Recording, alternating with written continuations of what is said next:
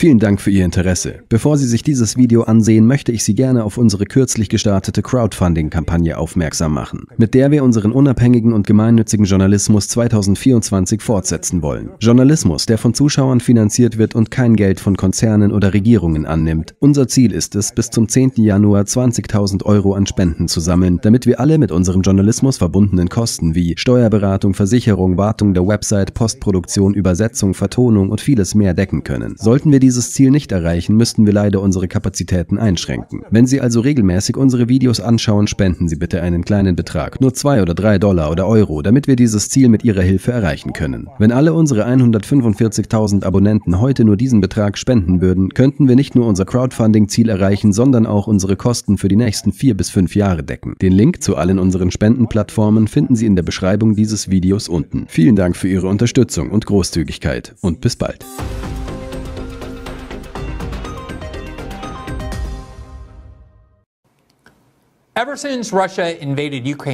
Seit dem Einmarsch Russlands in die Ukraine am 24. Februar 2022 war es im Wesentlichen ein Tabu, verboten, entweder die Noblesse und die Gerechtigkeit des Vorgehens der Ukrainer im Kampf gegen die Russen in Frage zu stellen oder die Darstellung der US-NATO über diesen Krieg zu hinterfragen, über die Gründe und Ursachen.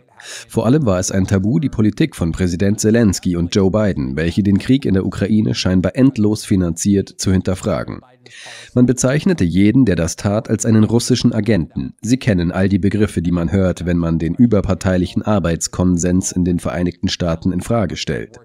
Doch vor etwa einem Monat begann sich all dies rasch aufzulösen. Einige der wichtigsten Verbündeten von Präsident Zelensky wandten sich an das Time Magazine, um Zelensky als größenwahnsinnig und völlig irrational zu beschreiben und zu betonen, dass jeder in Kiew versteht, dieser Krieg kann nicht gewonnen werden. Die Kriegsziele, die die Vereinigten Staaten, die NATO und Kiew als die einzig akzeptablen bezeichneten, nämlich den Krieg so lange zu führen, bis alle russischen Truppen von jedem Teil des ukrainischen Bodens, einschließlich der Krim, vertrieben wurden, sind im Grunde unmöglich. Dazu wird es niemals kommen. Der Ukraine geht nicht nur die Munition aus, ihr gehen auch die Männer aus, um diesen Krieg weiterzuführen. Gleich zu Beginn des Krieges rief Zelensky viele Männer im Westen, die sich für diese Sache aussprachen, dazu auf, zu kommen und beim Kampf zu helfen, indem er sie anflehte. Bejubeln Sie diesen Krieg nicht nur in den sozialen Medien, kommen Sie in die Ukraine, helfen Sie uns im Kampf gegen die russische Armee. Und fast niemand hat das getan. Infolgedessen hat die Ukraine nur noch sehr wenige Menschen, die als Kanonenfutter an die Front geschickt werden können. Und viele der wenigen, die noch übrig sind, versuchen aus der Ukraine zu fliehen, weil sie wissen, welches Schicksal sie erwartet, wenn sie an die Front kommen. Die Lage ist also sehr düster. Und nicht nur das. Zelensky sagte die Wahlen ab und erklärte, dass es keine Neuwahlen geben wird, bis der Krieg vorbei ist, was technisch gesehen noch sehr lange dauern kann. Und sie beginnen jetzt, ihn als autoritär zu bezeichnen. Er hat die Medien der Opposition zum Schweigen gebracht und die politischen Parteien verboten, diese große Demokratie, für die wir angeblich kämpfen. Und jetzt sind wir an einem Punkt angelangt, an dem der US-Kongress den Krieg offensichtlich nicht mehr finanzieren will. Das berichtete die New York Times am 6. Dezember, also erst diese Woche.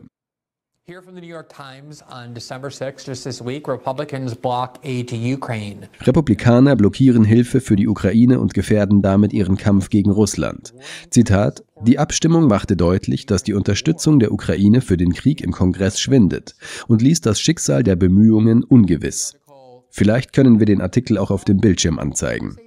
Ich möchte an dieser Stelle feststellen, dass diese Abstimmung im Kongress dem entspricht, was Meinungsumfragen schon seit geraumer Zeit zeigen, nämlich, dass sich die amerikanische Öffentlichkeit seit langem gegen diesen Krieg wendet. Die Mehrheit will diesen Krieg nicht weiter finanzieren. Zitat: Die gescheiterte Abstimmung unterstreicht die schwindende Unterstützung in den Vereinigten Staaten für die weitere Finanzierung der ukrainischen Kriegsanstrengungen in einer gefährlichen Phase des Konflikts, in der die Kiewer Gegenoffensive ihre Ziele verfehlt und die russischen Streitkräfte in die Offensive gehen.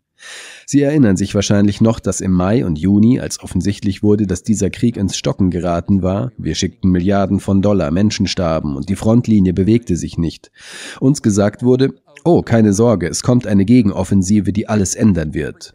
Max Boot schrieb einen Artikel in der Washington Post, in dem David Petraeus sagte, er sei gerade aus der Ukraine zurückgekommen und die Moral sei besser denn je. Der Erfolg der Gegenoffensive war so gut wie sicher. Die Gegenoffensive war ein Massaker. Es war ein völliges Desaster. Man verlor so viele Menschen, die nicht kämpfen wollten, die als Zwangsverpflichtete dort waren. All die deutschen Panzer, für die die Vereinigten Staaten bezahlt haben, wurden zerstört und man hat keine der russischen Linien durchbrochen. Geschweige denn in dem Ausmaß, das man nach eigenen Angaben brauchte, um den Krieg zu gewinnen.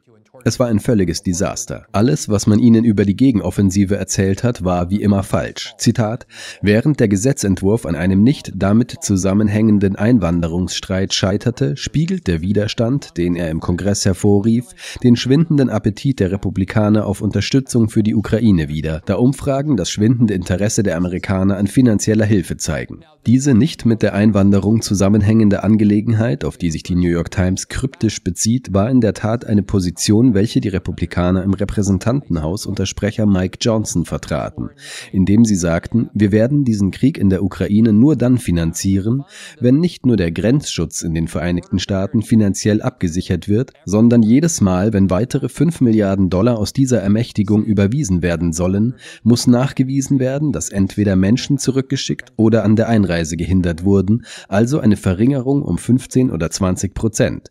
Mit anderen Worten, ihr wollt, dass wir für die ukrainische Grenzsicherung zahlen, aber nicht für die Grenzsicherung in den Vereinigten Staaten. Das ist eure Position.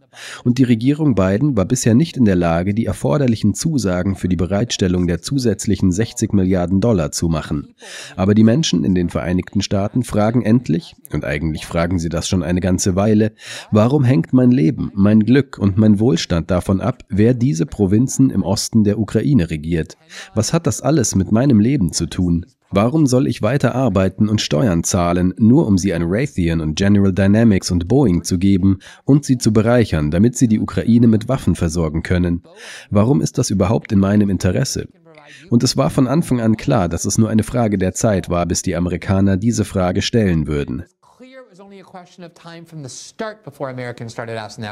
Quote, Zitat. Die Republikaner lehnten den 111 Milliarden Dollar Gesetzentwurf ab, der etwa 50 Milliarden Dollar an Sicherheitshilfe für die Ukraine, zusätzliche Mittel für wirtschaftliche und humanitäre Hilfe und weitere 14 Milliarden Dollar für die Bewaffnung Israels in seinem Krieg gegen die Hamas vorsieht. Ich möchte eine Beobachtung über die Debatte der Republikaner machen, über die ich gestern Abend berichtet habe. Mir ist etwas an den Parteimitgliedern der Republikaner aufgefallen. Immer wenn Leute auf der Bühne wie Nikki Haley und Chris Christie davon sprachen, Kriege zu führen und stark zu sein und Raketen und Bomben zu schicken, applaudierten sie wie trainierte Seehunde. Sie wollen das Militär weiter aufrüsten und für Bomben bezahlen und Israel und die Ukraine bewaffnen und all die Kriege dieser Leute finanzieren. Und dann wollen sie auch noch große Steuersenkungen für Konzerne. Das ist eines der Elemente, die Präsident Trump auf den Weg gebracht hat. Große, große Steuersenkungen für Konzerne. Und wenn Nikki Haley oder Ron DeSantis darüber sprechen, wie schrecklich es sei, dass die Vereinigten Staaten unter Billionen von Dollar an Schulden leiden, dann applaudieren sie gleichzeitig, als wären sie diejenigen, die unbedingt die Schulden abbauen wollen. Bitte sagen Sie mir, wenn Sie in der ganzen Welt ständig Kriege führen und Kriege anderer Länder finanzieren wollen, wie wir es jetzt in der Ukraine und in Israel tun, und wenn wir dieses riesige Militär aufbauen wollen, mit dem wir den Iran bedrohen können, falls er sich nicht vernünftiger verhält, und wenn wir China mit Taiwan konfrontieren wollen, und wenn wir überall auf der Welt Stützpunkte haben wollen und gleichzeitig eine Senkung der Steuern für Konzerne vornehmen, sodass die Einnahmen massiv reduziert werden, während die Ausgaben für das Militär steigen. Wie wollen Sie die Schulden erwirtschaften? The reason we're borrowing so much money is because we keep funding all these wars. Der Grund, warum wir uns so viel Geld leihen, ist, dass wir all diese Kriege finanzieren müssen. Und man kann solche Kriege nur finanzieren, wenn man die Einnahmen, also die Steuern, erhöht. Aber die Republikanische Partei kann das nicht, weil sie ihren Konzernspendern verpflichtet ist. Also jubeln sie über Maßnahmen, die völlig inkonsequent sind. Es gibt keine Möglichkeit, ein Imperium zu unterhalten, das die Welt wie ein Imperium regiert und ständig die Kriege anderer Länder finanziert, ohne sich Hunderte von Milliarden Dollar und dann Billionen von Dollar von China zu leihen. Das wird nicht passieren. Zitat. Kiew wird bis zum Ende des Jahres keine Mittel mehr haben, um sich gegen die russische Invasionsarmee zu verteidigen. Sie versuchen also mit dieser Panikmache, dass man gegen Russland verlieren wird, wenn man diesen Krieg in der Ukraine nicht finanziert. Sie verlieren schon jetzt gegen Russland, sogar mit all der Hilfe, die wir geschickt haben. Die Russen kontrollieren praktisch ein Fünftel der Ukraine. Sie werden die Krim nie verlassen. Und sie werden auch diese Provinzen im Osten der Ukraine nicht verlassen. Das wird nicht passieren. Dadurch fließt nur Geld in die tiefen Taschen derjenigen, die Washington regieren. Nur darum geht es in diesem Krieg. Während die Menschen weiterhin in großer Zahl sterben, und sie haben Soziopathen wie Bill Crystal und Marco Rubio und Lindsey Graham, die sagen, oh, das ist der beste Krieg, den wir je geführt haben. Wir schicken einfach Tonnen von Geld, aber wir sterben nicht. Wir lassen die Ukrainer sterben, während ihr Land zerstört wird und sie keine Chance haben, die Russen zu vertreiben, abgesehen von dem diplomatischen Kabel. Dies sind die Bausteine, die unsere Organisation ausmachen und die Ziele, die wir erreichen wollen. Um unseren Journalismus fortzusetzen und diese grundlegenden Werte zu verwirklichen, benötigen wir 1000 Unterstützer in unserer Crowdfunding-Kampagne, die monatlich nur 5 Euro oder Dollar über einen Dauerauftrag spenden. Im Moment haben wir nur 200 Unterstützer und sind nicht in der Lage, den nächsten Schritt zu machen. Unsere Zukunft liegt in Ihren Händen. Stärken Sie den unabhängigen Journalismus und werden Sie Teil eines sinnvollen Wandels.